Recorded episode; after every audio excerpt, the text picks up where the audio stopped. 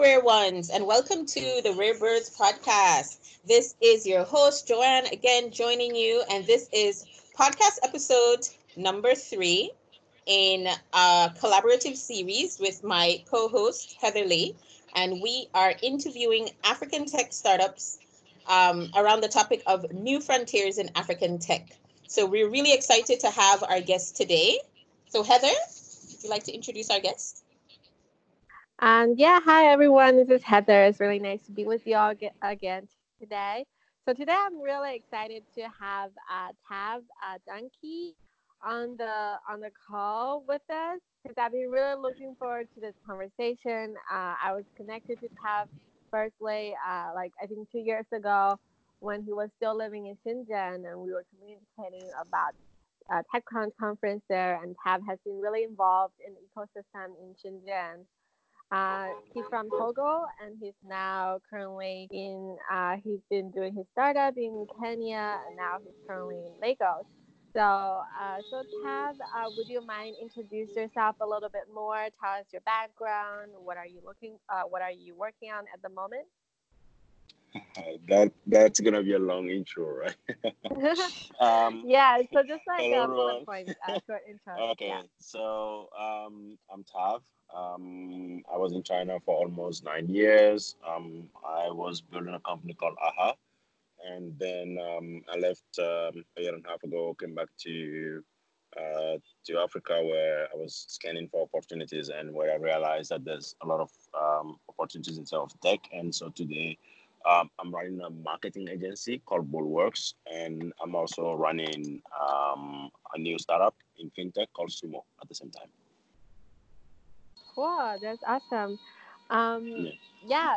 So, so you're uh, yeah so you're a serial entrepreneur i saw that you started a couple companies while you were in china and now you're running two yeah. companies in africa yeah, yeah. so maybe uh, let's start with the one that you're working on now uh, sumo tech okay. so you said it's a okay. it's a fintech company i said i looked yeah. at the website so you guys are kind of like a um, like kenya version of wechat wallet is that how i can understand it um, I think I think uh, you can put it as a Meituan Dianping, but with uh, with a QR code payment. So it's a super app where um, we have lifestyle content, which is uh, book movie ticket, book restaurants, and get discounts, and uh, we capture all of that through payment. So we are making kind of uh, payment via QR code more fun because um, there was no payment via QR code when I arrived on the continent. I know, for example, in uh, Cape Town, like uh, specifically in South Africa, it's been done, and um, then a bank bought the company and didn't want further. So, like, we are trying now to bring that, um, whatever we saw in China, uh, we're trying to replicate that now in Africa. Yeah, okay. I saw that. They take uh, M-Pesa, WeChat, Alipay. Very nice. Yeah. yeah.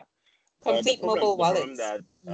um, the problem that we faced with M-Pesa, which uh, happened to me personally, was you always send the money to the wrong phone number because you have to write the phone number or you have to write the till number, and and then the fees are very um, like uh, astronomical, right? Because for I think for ten dollars, um, you are pretty much spending like so for one hundred Kenya shilling, which is one dollar, you are spending eleven uh, Kenya shilling, which is one cent, right?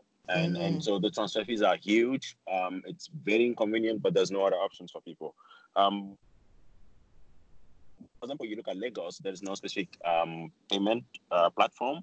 They have have loan apps, they have digital banks, but everybody's still using bank cards. And so people have tried. Uh, I've met two founders here that went to the Alibaba e-founders fellowship program, if I'm spelling that right and mm-hmm. they tried to build something like that but because they were not um they were not um i'd say they don't really understand how it works. It's just something that is so quickly over 10 days and they tried to replicate it. It failed right? And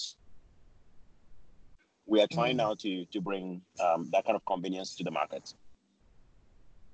Your website okay. is amazing. Isn't it heather? I love the website uh, yeah it, it has a very very clean look. Yeah, obviously, it's very it nice. Not officially launched yet. Thank uh, you. Uh, so it's just, yeah, it's very nicely done.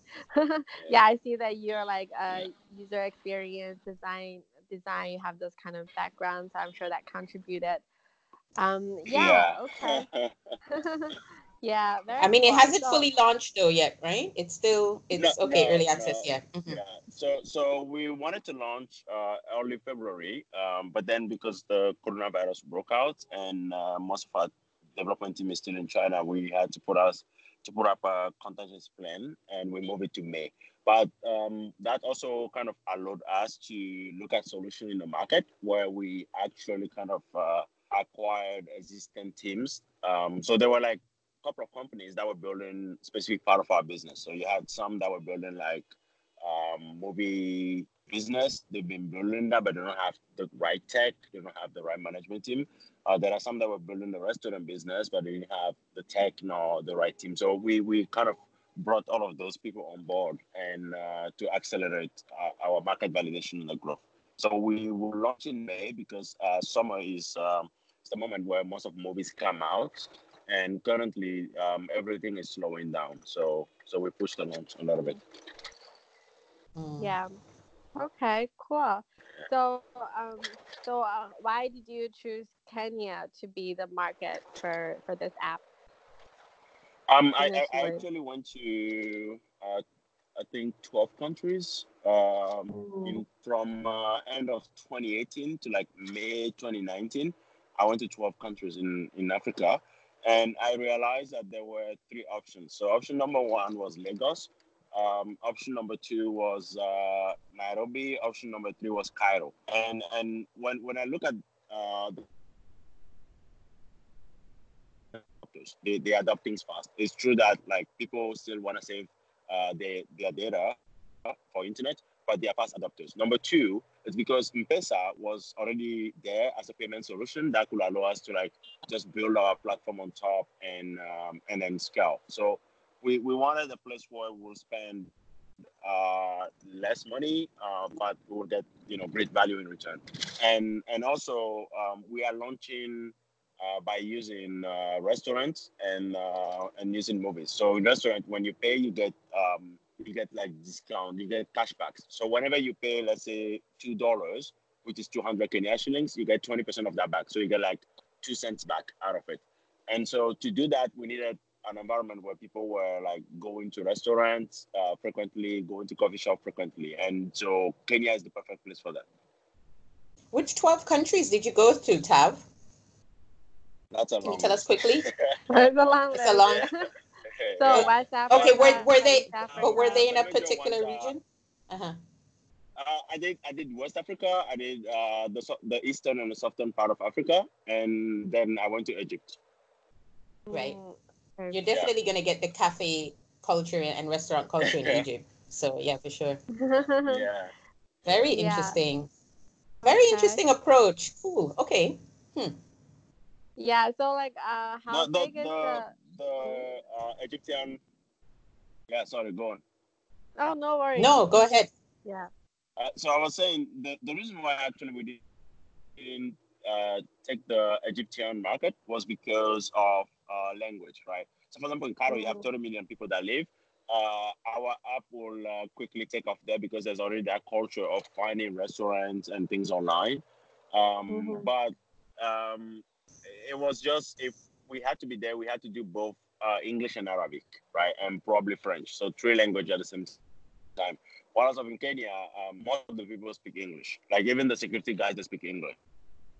Mm. And I also went to Tanzania. Um, I think Tanzania was the first country that I went to in uh, November or December 2018, and that's what I wanted to originally move. But then I realized that everything is being done in uh, in Swahili. Swahili. right? In Mhm. Yes, and and so some people speak English, not all of it, and that was a barrier. And so when I went to Kenya, it blew my mind. Even the security guys or the cleaning ladies, Mhm. they could like even they don't master the language, they could communicate with you. They could use apps in English and all of that. So uh, also there, there was a, a huge play because um, Uber had uh, you know Uber drivers and all of that. It, it brought kind of a smartphone uh, uh, revolution to.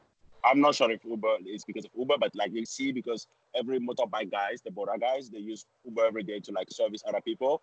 Um, everybody Mhm. everybody just started getting smartphones, even if it's just like a smart small phone with like you know, uh, eight gigabyte storage, you know, less than one gigabyte RAM. It, it kind of help, and people are striving. They, they are trying their best now. They save money and they get a technology. So like Kenya was perfect. It, it has the, the less risk, right? So I am in the business of de-risking my company for investors. And so like I, I had to find a place where there were less risk. Uh, we will find fast adopters and it will be less costly. So that's why we, we, we went to Kenya. Yeah, that makes Mm. total sense. Yeah, Mm. so like comparing with the like the different startup ecosystem, um, like obviously Kenya, and Nairobi is like more mature for for tech startups. Um, yeah, how would you uh, Yeah. assess the like general like ecosystem in Nairobi compared to other parts of Africa in general? Like, are there enough resources or for startups to get started, or yeah, like the general network? Yeah.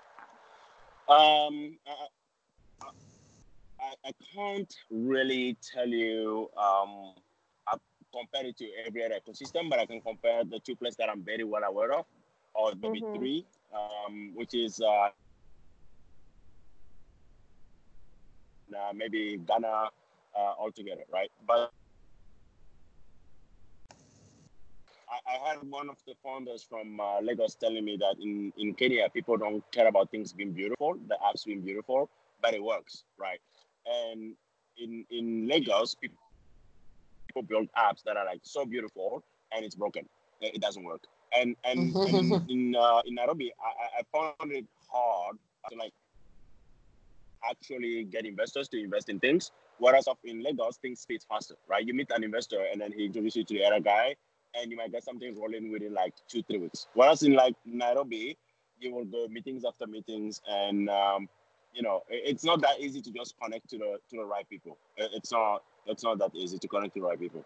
I've, I've made more connections in Lagos in uh, in what three weeks in the space of three weeks than I've done in Nairobi in uh, six seven months. Why do you think that Mm. is, Tav? Um, it's hard to say. It's rare. May, I mean, I mean, maybe maybe it's just because uh, there is petrodollar in Nigeria. I don't know. It's really hard to say.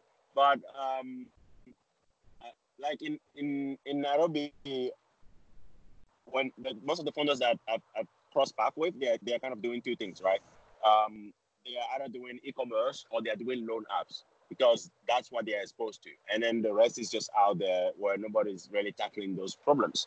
Uh, in in Lagos, um, there is there's more than that, right? You have people that are doing digital bank, which is again still in the fintech, uh, but like there's a variety of things ongoing. Like agri-tech is well developed here. I know there are some startups in um, in Kenya also doing agri-tech, but you, you don't you don't easily get exposed to those startups, right? You might you, you, don't meet like a founder from a fintech uh, company, and then he's like, oh, I know these three business that are doing like this uh, this agri-tech business, and then or like, oh, I know this investor interested in investing in you. Um, when when when I went there in June, um, I, I gave a call to a good friend of mine, which uh, Hira knows very well, Ade, and I was like, you, you gotta come here and have a look with me because, because everything Mm. seems like doable here. And he was asking me like, um, if it's that obvious, why is nobody doing it? And I was like, I don't know. I, I really don't know. And it took me like Mhm. four to six months to understand what was the actual problem. Um, you Mm. see, uh, when, when I was in China for almost a decade, um, I got exposed, right? When I was building my company in China, I learned. I learned operational discipline. Mhm. I, I learned to like build platform. I learned to scale. I, I learned to, you know, to plan and go fast. You, you are in China, in Shenzhen, you are in an environment where if you sleep, you're dead. You know, you sleep, you're dead. You sneeze, you're dead. And, and so it always keeps you awake um, I've met founders in Nairobi that, for example, it's not in a bad way. Um, that leave the office like at, at six. They come in at nine and they leave at five p.m. and they don't work on weekends. And I've met maybe like one percent of the founders in Nairobi right now. Those are, I'm talking about people that I met, right? So I don't mean to offend anybody that we didn't cross paths Mm. with. And and and like maybe one percent of the people that I met really understand what they're doing. They know why they're doing it and how they're gonna get to where they're going. And so when when Ade came by, we were there, we analyzed the market, I, and he understood that there was an opportunity for us. And after a while, I realized the problem was talent, right? Because um, for every position in Shenzhen, maybe you have a thousand people applying for it, right? And they have the experience mm-hmm. to build and scale a platform that that you want to do. Here, um, maybe you have one person he wants to overpay him, right? And a, a developer that costs you a developer or designer, let's say a designer that costs you two, three thousand dollars here in China will cost you less than five hundred dollars because they are not that what I mean. But because they are the only one that that has that ability of of um of designing fast or like they're not even fast, like doing an okay job, people pay them, overpay them. So mm. I, I, think the problem is is that lack of uh, experience in building and scaling platforms. There's a lot of talent, but there's, there's just a lack of that. Yeah. Yeah, mm. there definitely seems like a lot of opportunities there.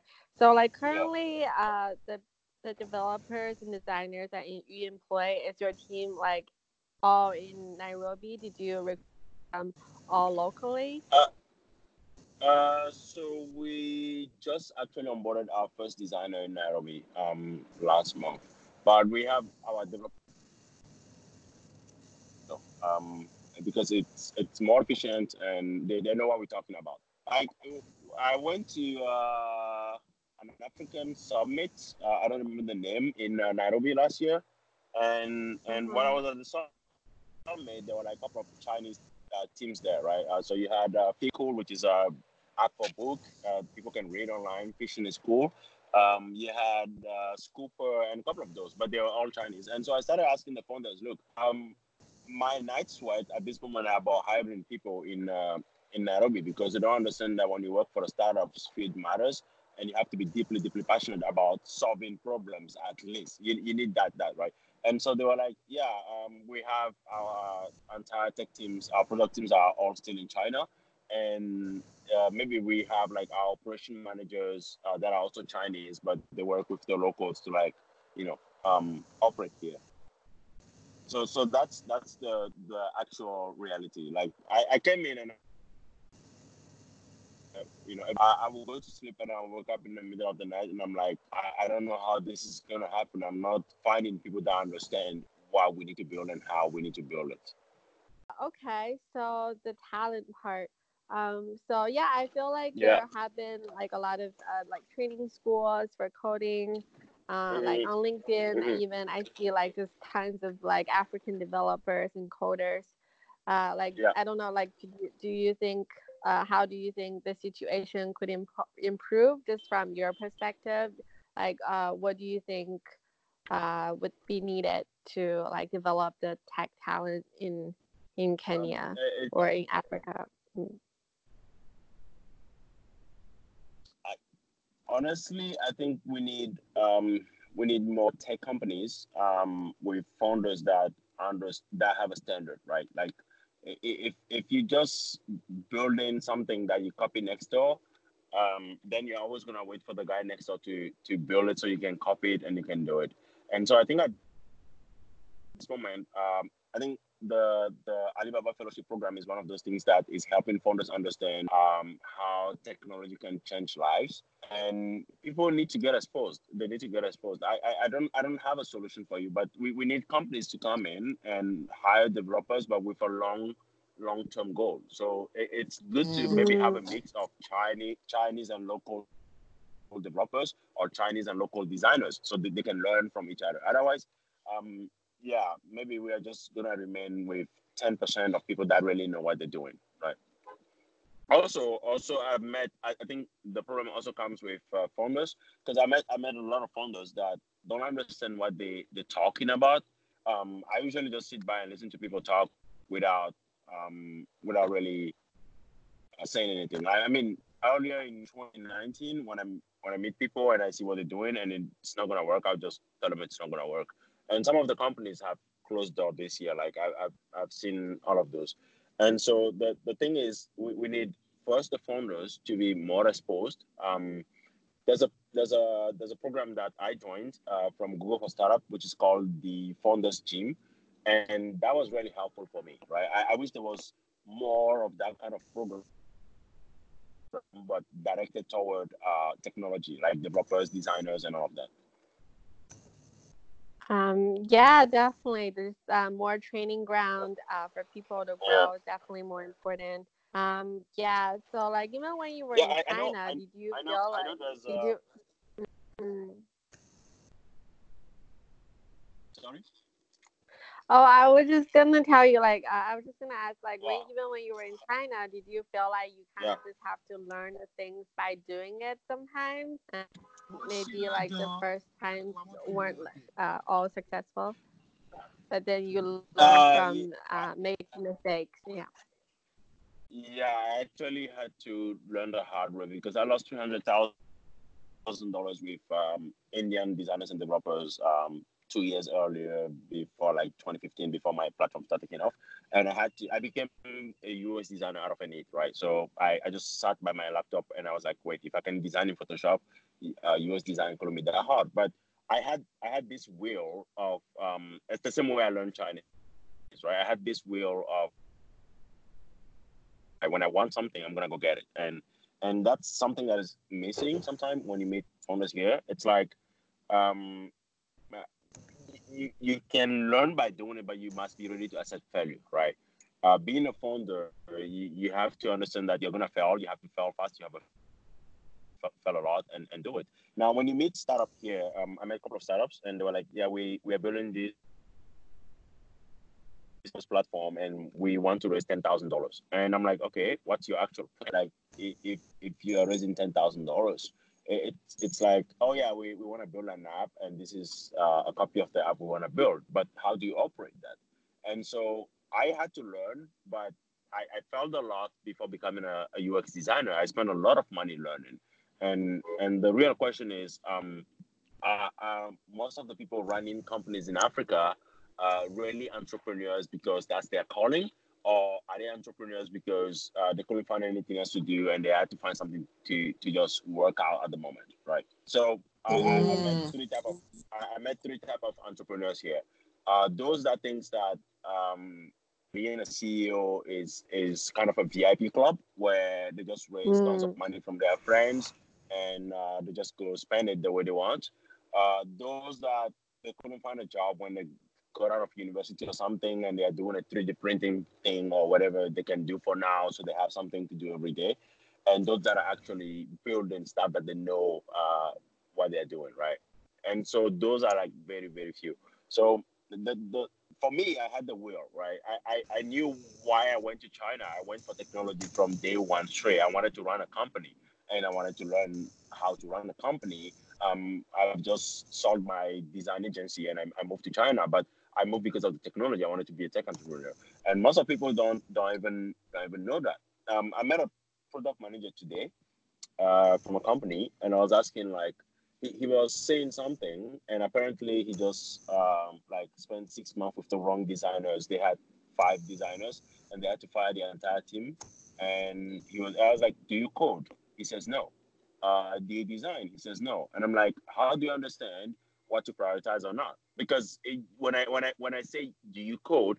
I'm not asking you to go learn JavaScript or anything. I'm just asking you basic HTML. You, you can just learn basic HTML and CSS, just how to pull up a website. And that, as a product manager, will allow you to understand what to prioritize or not. Because um, their apps, for example, had a lot of um, pictures, had a lot of uh, illustration, and those were not priorities. Like their app was slow and everything. And and so he said, "Yeah, I wanted a beautiful app," and the designers went ahead and they, they, they gave him a beautiful app. So that it it I, I got I was lucky enough that I went to China early in my life. I was lucky enough um, that um, I grew up in a family where they teach you to to hustle hard. My my dad was a huge impact on that, and I had the will. You know, when I want something, I'm gonna go get it. So that's what is important. If even if someone gives you everything and you don't have the will, it's not gonna work. Mm. That's such an important point.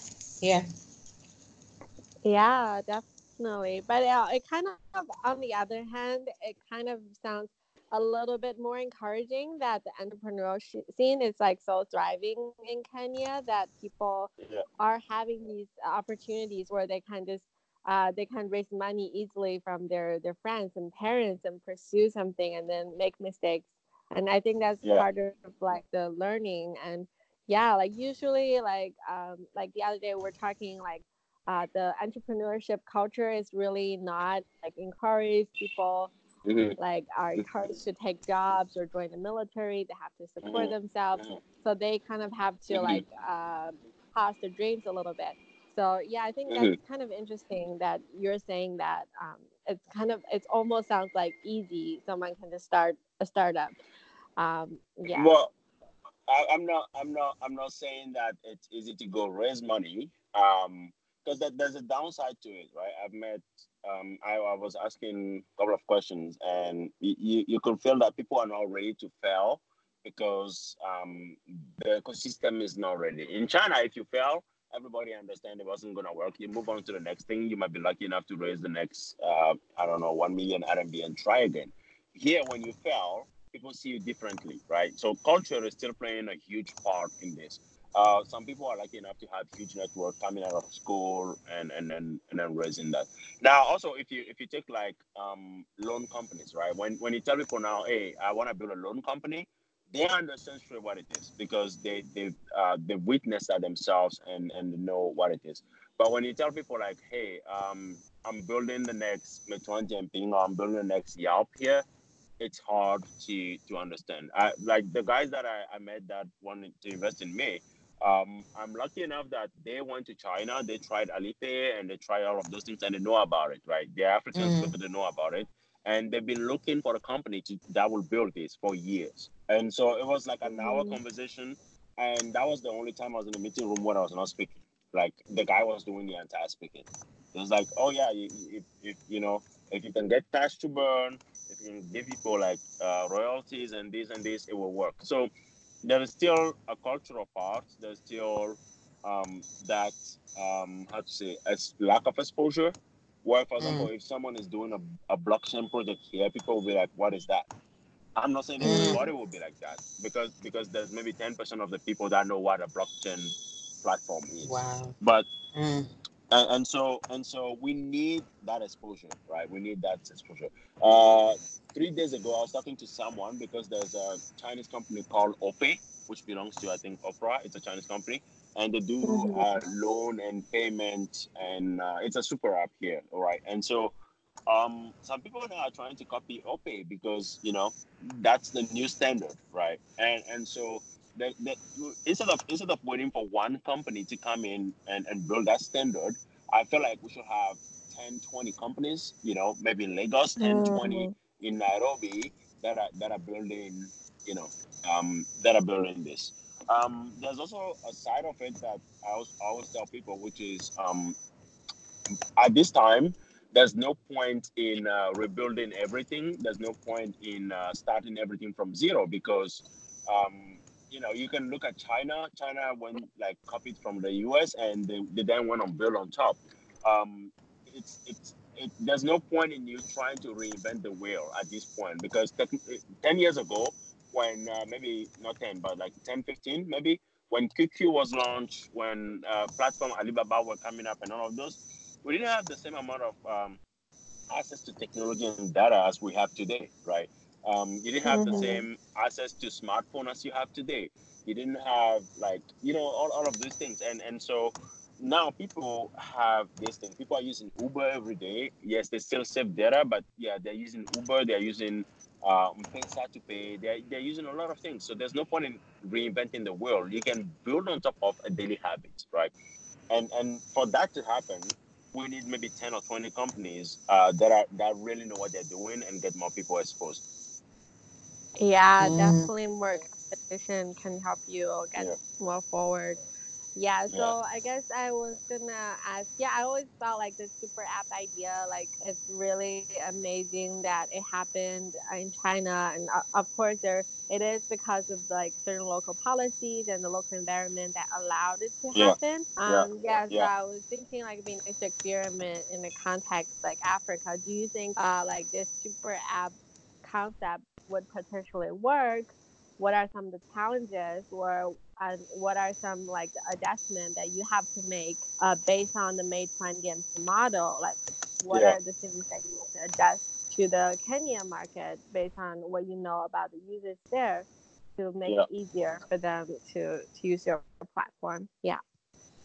Um, so, for example, um, we have to start um, from um, from QR code payment, right? So, I think Dianping a couple of years ago, one of our advisor is uh, she used to be the designer, the main product designer from Dianping, uh, and she left when they the merge with Meituan. She went to build LMI and all of that. She also worked for Yihaodian. And we're having this conversation where in China, for example, um, you have a large number of people that go out to restaurants, right? And and uh, there's this culture where where um, you can quickly search online, whatever. In Africa, the trust has been let, not, let's not say Africa in in Lagos and Nairobi, Nairobi specifically, the trust has been broken a lot by people that were trying to build platforms uh, that will allow merchants to go online, right? One of our merchants was telling us that they, they've been bleeding a lot. That was his, his own word. It's like, we are tired of just, you know, laying here and being bleeding. And, and then the, the problem with that is someone that thinks, oh, yeah, we need to build a platform where people can go find uh, restaurants and this and that and book the table and whatever. He just tries to lay, lay out all of that in, in one place, but because they don't have experience with building it, um, they will go build it in WordPress, for example. And so the platform will know. But they make the merchant pay ahead for their mistakes. So when we when we we had to find uh, the most painful uh, thing for people, like what what is the most painful? Is it finding restaurants? Is it finding movies? Is it you know? And so we realized after a couple of months that it was movies, right? It wasn't finding discounts or whatever it's movies. Um, restaurants are spending. Um, so the crazy thing is, if you want to distribute flyers in Nairobi, for example, you have to print out minimum 500 flyers. Um, out of those 500 flyers, you have to go get a city council approval, which is like a small tiny stamp that you get on uh, on each flyer, and that's one dollar per, per flyer. So that's 500 dollars just to get the flyers approved. I'm not even talking about the uh, the printing cost. That like the payment definitely is uh, like providing a lot of value for users. Uh, how Mhm, how mhm. were you, how did you go go about like integrating Alipay and WeChat? Were you thinking of also like tapping into like the the tourist population uh, from China to to Kenya? Like you also saw that as an Yeah. opportunity, and I guess you had the network with the like Alibaba or um, yeah, Tencent Yeah. people to integrate those. Yeah. Yeah. Yeah. yeah. So so um again, like I was saying, I was lucky enough um when I was in China to to get um you know access to those technologies. So we already had like uh, Alipay and WeChat Pay APIs, and we just uh, automatically integrate them into our platform. So whenever you pay us using Alipay or WeChat Pay, it's fine. Um, the merchant will still receive money instantly on their M-Pesa. So like we, we made it so easy for anybody to pay anybody because when, when you go to Chinese restaurants uh, in Lagos or Nairobi, you can pay with Alipay or WeChat Pay. But um, that is not that is not helping the local restaurants because they don't capture any part of that value. And so for us, it was important bringing also the Chinese payment solution onto our platforms. But we already had the integration uh, working on Aha, our previous uh, app in China, and so it was easier to just um, redo those for, for the African market.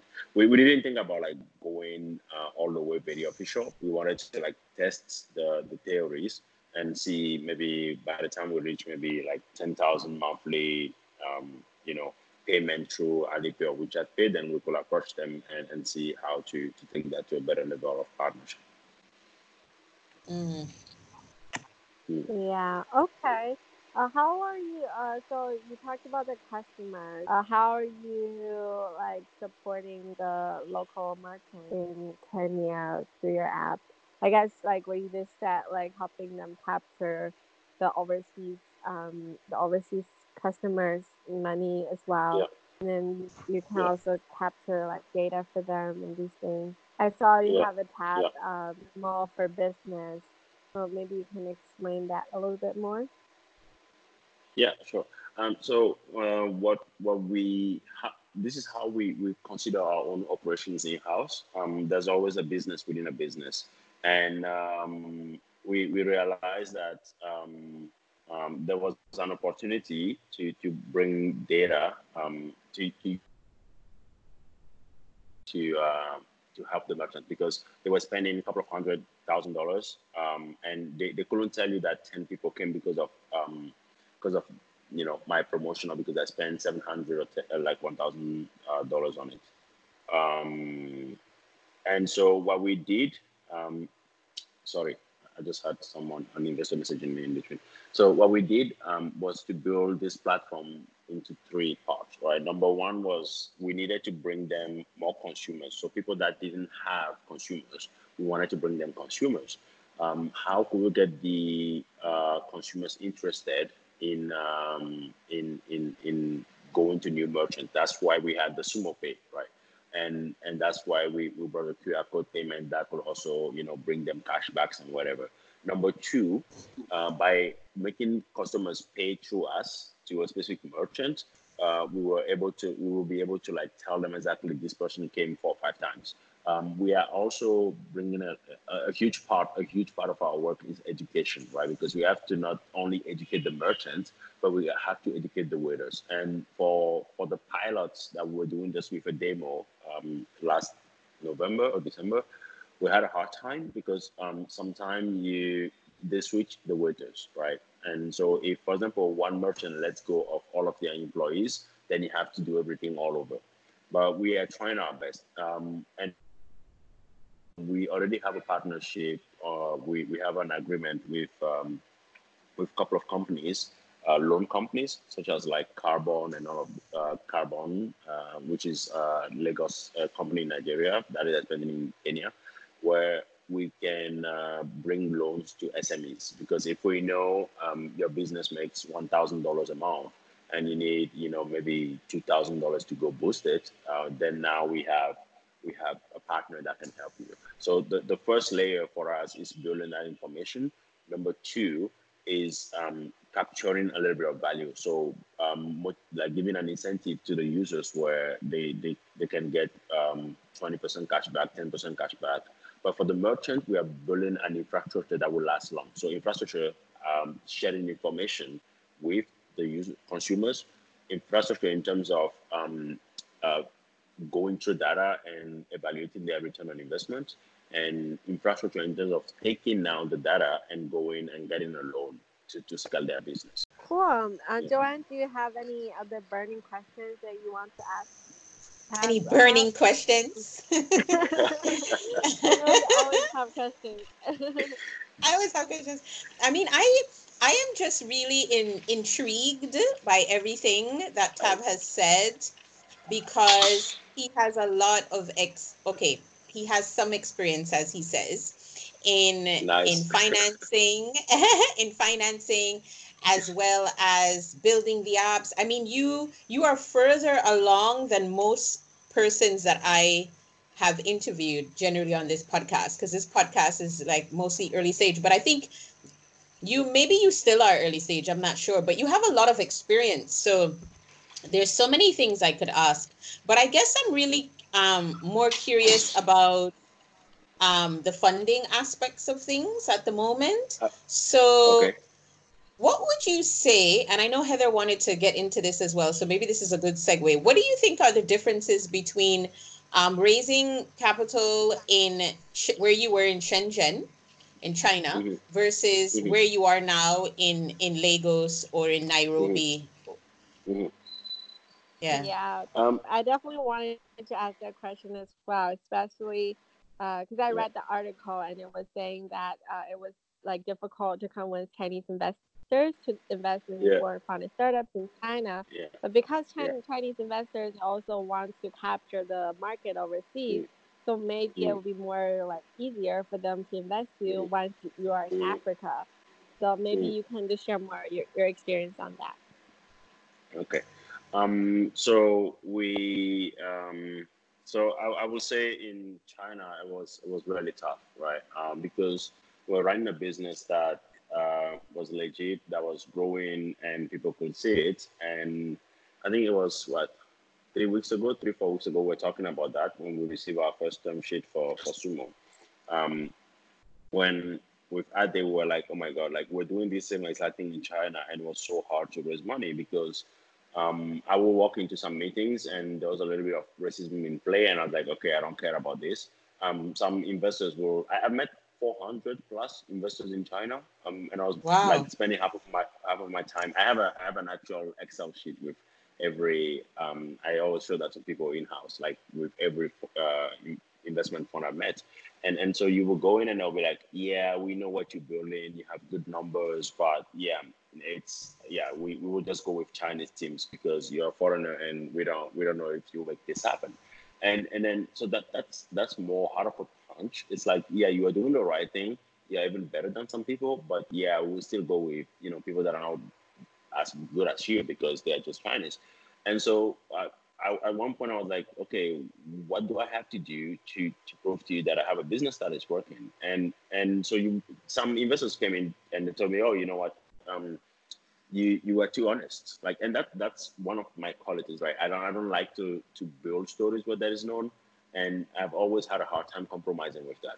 But in in um, in Nairobi, I've actually had Chinese investors coming uh, forward to me. Uh, one of them is a Future Hub they, they work together with Transsion, mm-hmm. which owns like uh, so Future Hub, for example, they mm. they were amazed that there was you know a foreigner that speaks Chinese that fluently. So now when I meet Chinese investors, whenever there's a Chinese investor or a Chinese um, in Nairobi, it, it, it's me first, then the local founders, and then something else. In China, it was Chinese first, then you have white guys. I, I, don't mean to point it out in a bad way, but it was the reality. You had white guys, and then you had me, and then you had other black guys or Americans. And so there, there was a, this racial part that nobody was talking about. And and it was just there, it was a mm-hmm. distance where, where you were trying your hardest, you, you were doing better than some companies, and you will just see people going and raising money. I had a friend that um, every six months he would just switch his keyword. He goes from uh, AI to like blockchain, and then he raises more money, and he was a foreigner,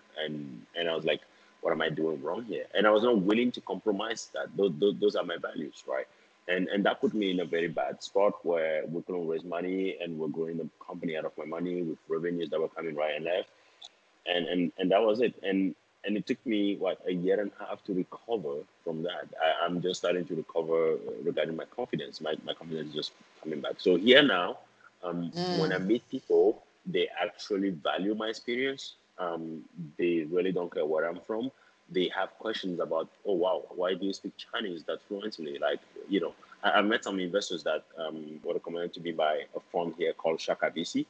Um, so my friend Larry runs the, the fund, and Larry called, gave him my phone number without telling him I was a foreigner. He called me on the phone. We had, I think, a five six minute conversation, and the next morning he came to my office and between the entrance of the office to the meeting room, he asked me four times if I was Tav, and I'm like, "Yes, I'm Tav, and I'm speaking Chinese to you." He was he was kind of surprised. He was he was astonished, and and so like that that just that ability of mine to to speak Chinese it, like impressed him to to come on board with us. So um, also also in China, um, I will say that when when I was running my company, um, a little bit of not getting enough funding was my fault, right? Because um, I surrounded myself with people that were good, but that were not amazing. I was not learning enough, right? Um, I needed to learn, like, I needed people to, to actually boost my confidence. I you, you need, you need those, um, like, I don't know how to say. Um, right now, I'm able to walk in any room and tell my story the way I want it, right? Because yes, I was in China, we built this amazing technology and all of this and all of that, and and it works. And so, um, yeah, it's it's a little bit of that. So the difference is in China there were others before me, and here it's me first because of my experience, my abilities. Uh, I could walk in a room and and get a deal done, something like that. Yeah, mm. interesting. Thanks. Mm, I, I think you know like. Mm. Go ahead, Heather. Oh no, you can talk. no, go ahead, go ahead. I'll wait. Okay. Thank you. I was just gonna say, like, cause, like usually I always got good questions from African uh, founders, like how to raise money, how to get investment from China. Mm. And you, Mm. you have a head advantage since you have a lot of experience there. And same with my other friends who studied in China and returned to Africa. And all of a sudden, when they meet Chinese businesses, they have like advantage. Um, so I Mm. think it's definitely an interesting position to be in because usually um, I think African founders seek investment from like it's easier for them to go with Western investors. Uh, and then second will be local investors, and then maybe Yeah. China. It's kind of difficult for them to understand the mindsets. Um, Yeah. So yeah, Yeah. I just think it's, it's quite in- interesting. Yeah, Joanne, you can go ahead with your question. No, I was going to actually say thank you for sharing that with us because I think that's really important that you chose not to compromise on your values. I mean, I'm not Yeah. surprised that you actually had individuals saying to you you were being too honest, and that just says it all about this startup space, right?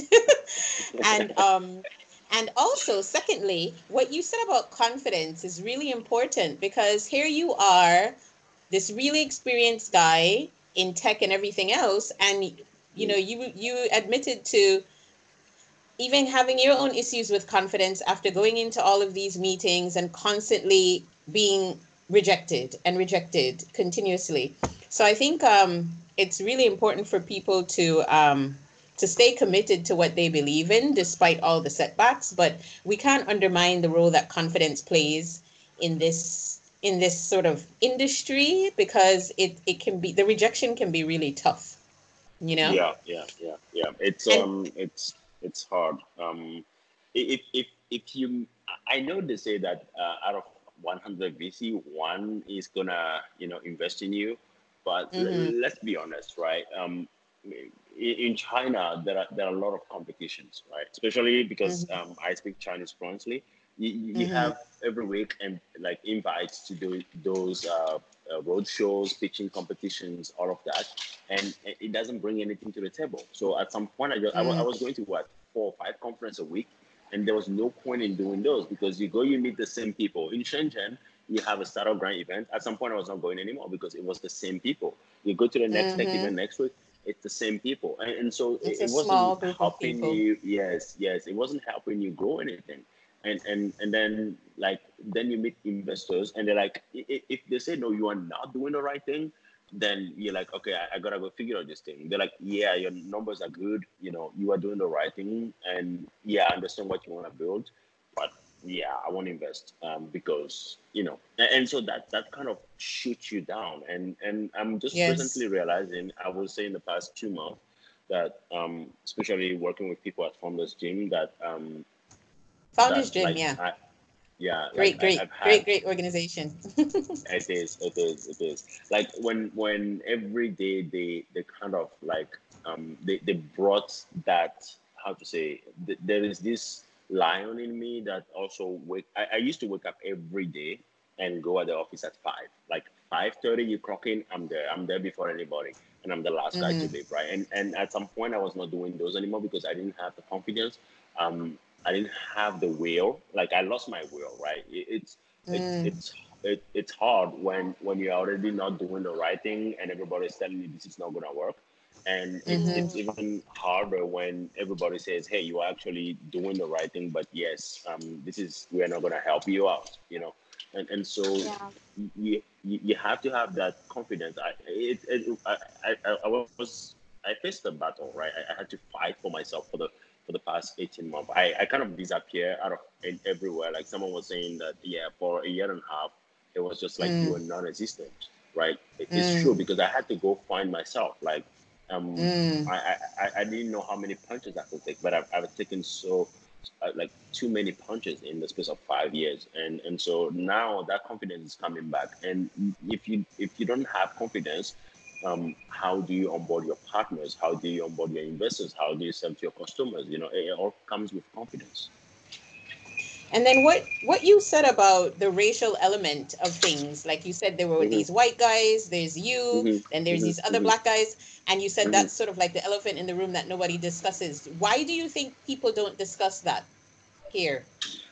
Um i tend i tend not to get into political and uh, We can No, not it. We can political. Not I mean just like I guess It's no, not it's it's political, but just do you think- Yeah. Yeah, but, I'm but just I tend not curious. to get into discussion where people are offended. Um, it, it- it's it's it, it it's a thing. Um, uh, it's just like how you walk into into um, a tech company and then like if you see startups, small startups specifically, like you Mm-hmm. have ten people, maybe there is one woman in the room, right? And and Mm. everybody knows something is wrong here, but nobody is talking. But nobody's gonna right? say. Yeah, yeah, yeah. Yes, and and and It's so the it's the same thing. Yeah, it, it's Right. just yeah, everybody's like, oh yeah, um, yeah, I have a black friend, so I'm not racist. It's it's that kind of thing, right? And and at some point, Mm. um, you, you look at it and you say, do do I stand up and I talk about it, or do I just ignore it like everybody is doing and and go on with it? Keep your life? head down and get on with it, right? Yeah, yeah. Yeah,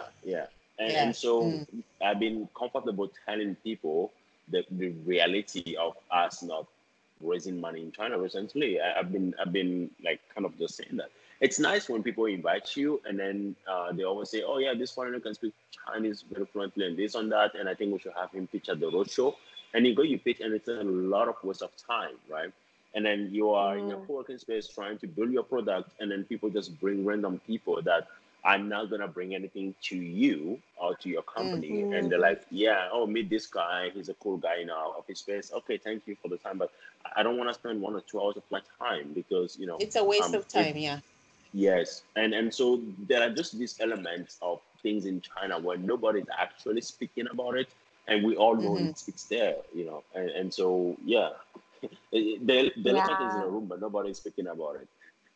Right, right, right. Definitely. But I'm- I'm- I'm I'm really glad though that you stuck with it and you did. I feel like you're coming here to China was just your Yeah. training ground. Like you came, you learned, you did what you had to do. You get all you got all your Yeah. skills and your experience, Yeah, and now you are back where you want to be. And it looks like it's paying off. Everything is paying yeah, off. it is. It is. It is. Uh, one year, one year and a half. Um, one year and a half before I actually went to China. It was 2009. I think somewhere Mhm. April or May. Um, I told everybody that I was going to China. Right. I was a member of AIESEC, and we were like at an AIESEC meeting and whatever. And I told everybody that I was going to China, and they were like, Mhm. "Why?" And then like people were like, "Why don't you go to Europe, get a passport, you know, get married?" I'm like, "No, I, I- have my own vision, and I'm gonna go to China." for 10 years, Mhm. get what I can, and now be back to the continent, right? When I came back in 2018, um, I, I didn't I didn't realize that it was time for me to come back. I wanted to go back to China. I was I was in a very difficult moment, right? Because um, when when unfortunately this is this is the reality of running a startup. When when you run a company uh, and at some point the adventure is over, and you don't realize early that it's time to let it go, you, you kind of just Yeah. start piling up debts, right? So what what follows now is financial debt. It just comes in, right? Because you, you if, if I- I've been building my company for six years, and at some point I became like really full time. I was not doing anything else. We're trying to scale with money out of my pocket and all of that, and and it just Yeah. becomes all on you. And so sometimes you, you have to go to friends and say, hey, can I get this, you know, one hundred dollar or two hundred dollar because I can buy my own food and all of that. And and, and so in my life, I've, I, I kind of admit it and I speak about it sometimes. Um, I'm all, I like to be honest about it. It's hard building a company, and at some Mhm. point, um, you, you you burn bridges, right? I've burned a lot of bridges in my life where like people Yeah. were talking to me, but I was not opening myself, right? It wasn't even Yeah. just like before we talk about debt or anything, but just sometime when you're depressed and you go to work Mm. and people know that this person, and then a lot of people that love me, I just didn't let them in, right? I didn't let them in my my world, and and so Yeah, yeah. I, I broke my leg in 2018 and I was at home for three months. I couldn't move. And that's when I started realizing a lot of things. So I was like, okay, you know what? Um, at some point, I'm, I'm just, it's time to just say bye to this and start the next thing because maybe the next thing is in Indonesia. I wanted to move to Indonesia, right? I wanted to Mm. go build the next Mm. company there. But then um, I came back home to my family in October after four, four years and a half. Um, Mm. I didn't. I haven't been home, and and when I arrived, the first day I was still thinking about that. The third or fourth day, I realized that I burned out. Like I burned out Yeah. in China, and so there was there was this point where I couldn't tell the difference between what I wanted to do in China and what uh, Shenzhen wanted me to do. You know, and so what Mm. Shenzhen wanted me to do is to play this CEO that is tough, that can build things, that can go on, that can you know that never gives up. That that's what you do in Shenzhen, and and the, we have to admit it. We are humans at some point, and so when you make mistakes, you learn from it, and and then you grow. And so now, um, I know that there are some relationships that I'm never going to be able to repair, and nobody talks about this actually in tech world, right? People don't talk about when they're depressed. They don't talk about the downside of an entrepreneurship. Absolutely. And I've made an admission now. Absolutely. I've made an admission to be clear about it as, as, as long as I can. I will tell people about it. There's a downside to it, and you should be ready for it. If it doesn't work out, you're gonna spend your days alone in a room crying, be sad, and whatever. You might end up with debt that will take you years to clear out, and you know a lot Mm. of those things happen. So yeah, those those were the downside of it. So uh, yeah, you know. Well, I applaud you for discussing it because I think it's important Yeah. because there's a lot of surface level, superficial, to be frank, Mm. bullshit. And Mm. um, people aren't honest, you know? And I think it's Mm. important to have a lot more honesty because it does look all pretty on the outside, but then when you're actually Mm-hmm. building something, it's very different. Mhm. And it's very lonely. It can be very lonely as well. Yeah, it is. It is. It is. And there is a lot Um, of mental illness in this space that people don't Yeah. discuss. Yeah. Yeah, it is. We we we we we can say that we all pretend to, you know, it, it- there's this part where um, you, you have to show up every day, and I think Mhm. someone said that to me. Um, a friend in said that to me that um, they've never ever seen my dark days. Like I always show up, I work hundred percent, and I leave and I go home, and and they never see a dark side. In 2017, when um, my company AHA was about to go off, and I had a choice, I had to either put the last ten thousand dollars that I had in the bank account, or the company was gonna go off. I put the last ten thousand dollars in the bank account. It's like a story now between me and my team, right? Where I, for three weeks I was on uh, water, sugar, and milk. And then I think two weeks in, I ran out of uh, sugar and milk, and I was just on water. And so third week in, because I was losing weight, I was not having lunch with other people or whatever. Um, Mhm. uh, my friend realized at that point that I was not, and and then my assistant was like, "What? Why are you not having, you know, uh, lunch with us anymore?" And then I had to come clean, and instantly uh, the, everybody started coming and said, "What's wrong with you?" So you come in the office, you sit next to us, we're having delicious. They were like, "We were having Hello? delicious chicken, chicken, and everything," and and you are just sitting here, and you're not having any food, and and Yeah. what's wrong with you? So so at that point everybody uh, gave me a little bit of money and the next thing i knew my investor called me and it was an hour where like he was really tough on me and then the next day he he transferred some money in the company which allows us to go on for six months but mm, Mm. it- it's like I, I wasn't doing my startup for for the money for the fact that it was cool or anything but it's one of those moments where you make decisions in your life and it, it changes who you are and how people see you forever right and so Yeah. um, yeah. Yeah, I really enjoyed listening to that because I hear a lot of these stories, but Yeah. they're behind closed doors. They're not, Mhm. you know, they're not they're not made public, and we all know these things are happening. So thank you so much for sharing that with us. But um, moving forward now, because you're in a much better place now. So what's what's the next thing for Tav? Um, What's I on your agenda this- now I- that you're interested in I- sharing? I I think um, right now it's all about um, helping the next uh, generation of entrepreneurs um, understand, um, you know, how how to build things. I, I think I want to China to learn, and I, I still have that goal. I'm still on track for that goal to uh, inspire anybody that that I can, you know. Brilliant. brilliant. Yeah, that's great. Yeah, definitely. If you Yeah. can provide more, like, uh, share more experience and be like a mentor, that will definitely Yeah. help build the ecosystem. Yeah.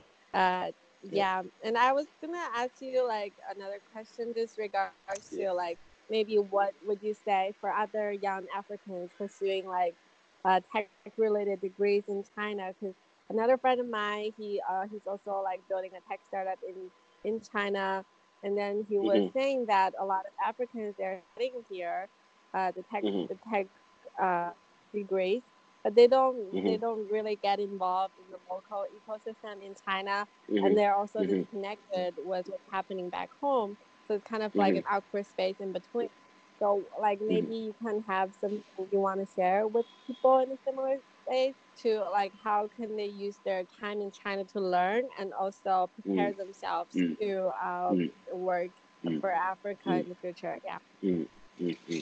Um, I, I think um, again when when I was there, um, a lot of um, Africans or Togolese blamed me for not um, often hanging out with them, and um, I, I- I had my goals. You know, I, I came I came specifically to to China to build a tech company, and I, I just came for that.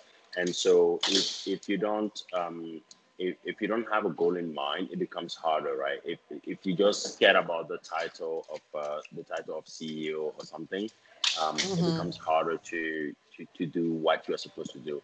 Um, I have never, I actually never mentioned that I'm a CEO or something. I might say sometimes that I'm a founder or something, but I, I never, I never mentioned title a CEO because um, once you put that in mind that you're a CEO, people people get out of it. Number two, um, if if you're Mm. gonna build a company in China, you have to learn the culture and learn the language, right? I I Mhm. A lot of my time hanging out with like old people in, in Shenzhen. That that got me a, a insight of how business is run. I, I didn't just go and uh, I didn't just like go to China and then started running a tech business, right? I, I lost a lot of money the first year I was there. I lost two hundred fifty thousand dollars to a Chinese guy that stole it from me. I never got that back. Um, Mm. Then I spent time with like very old people, um, over like forty, because I wanted to be a little bit mature. I will I will go around with them, like look at how they run the tea business, how they run businesses in factories. You, you can learn a lot of things, right? Because running a company at the end of the day um, comes from uh, managing people and defining what is the goal of that company.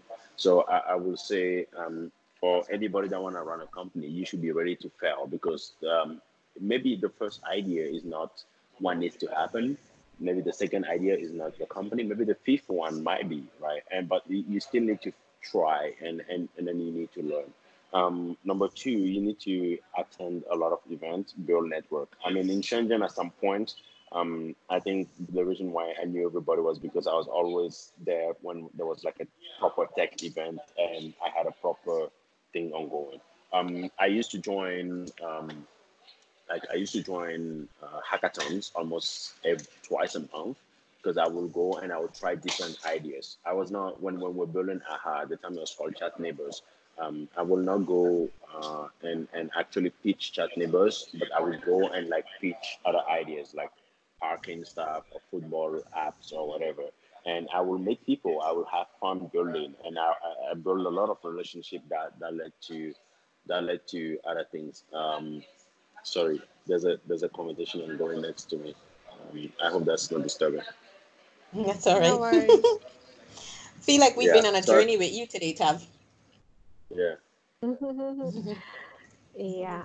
So, Okay. so, so um, just to quickly round that up, um, yeah, just um, if you need to set up your goal, number one, uh, which is clear. If you wanna run a tech startup, number two, you need to get exposed, right? Uh, meet people, meet people that are like, um, you know, building things, uh, get close to them, and then and then learn. And and then number three, um, always look to provide value first, right? Today, today people people don't need to build an app in China to run a tech company, they can run their business from WeChat mini programs, right? They, so it's, Yeah. it's way way Mhm. easier than it's easier than what what we did back then. So yeah, Yeah, cool. That's very inspiring. A lot of good Mm. points there. Yeah, and also like I was just thinking like, cause you're from Togo, so like French would be your first language, and uh, like you do have potential to tap into like different uh, language, like the francophone Africa. yeah, yeah, yeah, yeah. I hope that's yeah. still like on your agenda, maybe. yeah. I, I do I do have the I'm, I'm lucky enough to to command several language, um, and among those are Chinese, English, and French. So that that gives me uh, a slight edge over other people.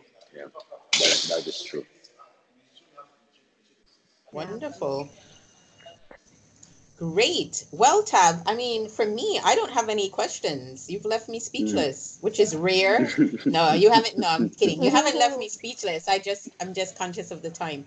uh, what kind of resources do you think will be helpful right now for you to go on the next stage or like for listeners of this podcast in the future when it's released uh, like what are some, some of the things that you, you would feel like you could be looking for at this stage of your startup? Uh, so currently we we're just purely looking for money to raise. Um, we are talking to a Chinese company called uh, Sunmi, uh, which is um, which is doing POS systems. So like anything that is hardware, we've been uh, we've been looking at we've been looking at that to to make it work. Um, and, and so that's um, I mean we're looking with uh, to to partner with Chinese hardware companies mostly because we don't want to go buy POS systems and all of that. And yeah, so that's that's what we we're looking for money and hardware. yeah, for sure. Cool. Mm. Yeah. Awesome. And Can't people. wait to hear more exciting things from you. And also what? And also people. I mean, if anybody want to Yeah, join, we're we're open. yeah, I was just thinking it would be like so nice if we can like organize some hackathons across like continents. Yeah. Like so Chinese and Yeah. African developers can work together on projects and they can like share share Yeah, together. that would be- that would be like yeah. super cool. yeah, that would be exciting. Because right now We- are we just putting actually- like so many boundaries. It, it feels like a whole different world. Yeah, yeah. Um, actually, um, so my other company, Bulwarks, um, we are launching a product school where uh, we will select people for seven weeks, and through those seven weeks, you learn how to properly uh, build apps, design everything, and, and go on. Mm, awesome. Cool. Yeah. Cool. Very good. Thank you very, very much. Well, it was a Yeah. pleasure, Yeah. Tav. Thank you so much Yeah. for giving us your Mhm. time. Um, it was really good hearing your story and listening to your experiences. So that's it for us, Heather. Yeah, thank you for sharing. Yes, this is for us. Yeah. Thank you so much for another great episode. awesome. Okay, guys. Well, that's it. Bye for now.